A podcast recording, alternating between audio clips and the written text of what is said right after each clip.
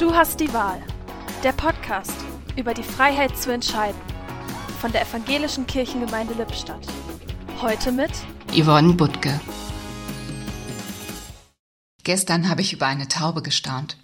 Dass dieses Tierchen auf dem Dach eines Autos saß, ist ja nun erstmal nichts Ungewöhnliches. Aber sie blieb auch sitzen, als das Auto losfuhr. Auch beim Einbiegen vom Parkplatz auf die Straße blieb sie souverän dort, wo sie war, und wedelte nur ein kleines bisschen mit den Flügeln. Erst als das Auto beschleunigte und ich schätze mal so fast die 30 kmh erreicht hatte, da wurde es ihr zu ungemütlich. Sie stieß sich ab, flog davon und suchte sich ein neues Plätzchen.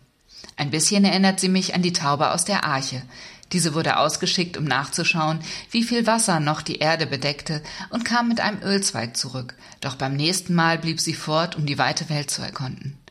Gott hat uns eine große Freiheit geschenkt. Wir haben jederzeit die Wahl, alles zu lassen, wie es ist, oder etwas zu verändern. Das Einzige, was dazu nötig ist, ist eine Entscheidung zu treffen. Danke Gott für diese Freiheit. Schenke uns Überblick, unsere Wahlmöglichkeiten zu erkennen und gib deinen Segen zu den Entscheidungen, die wir treffen.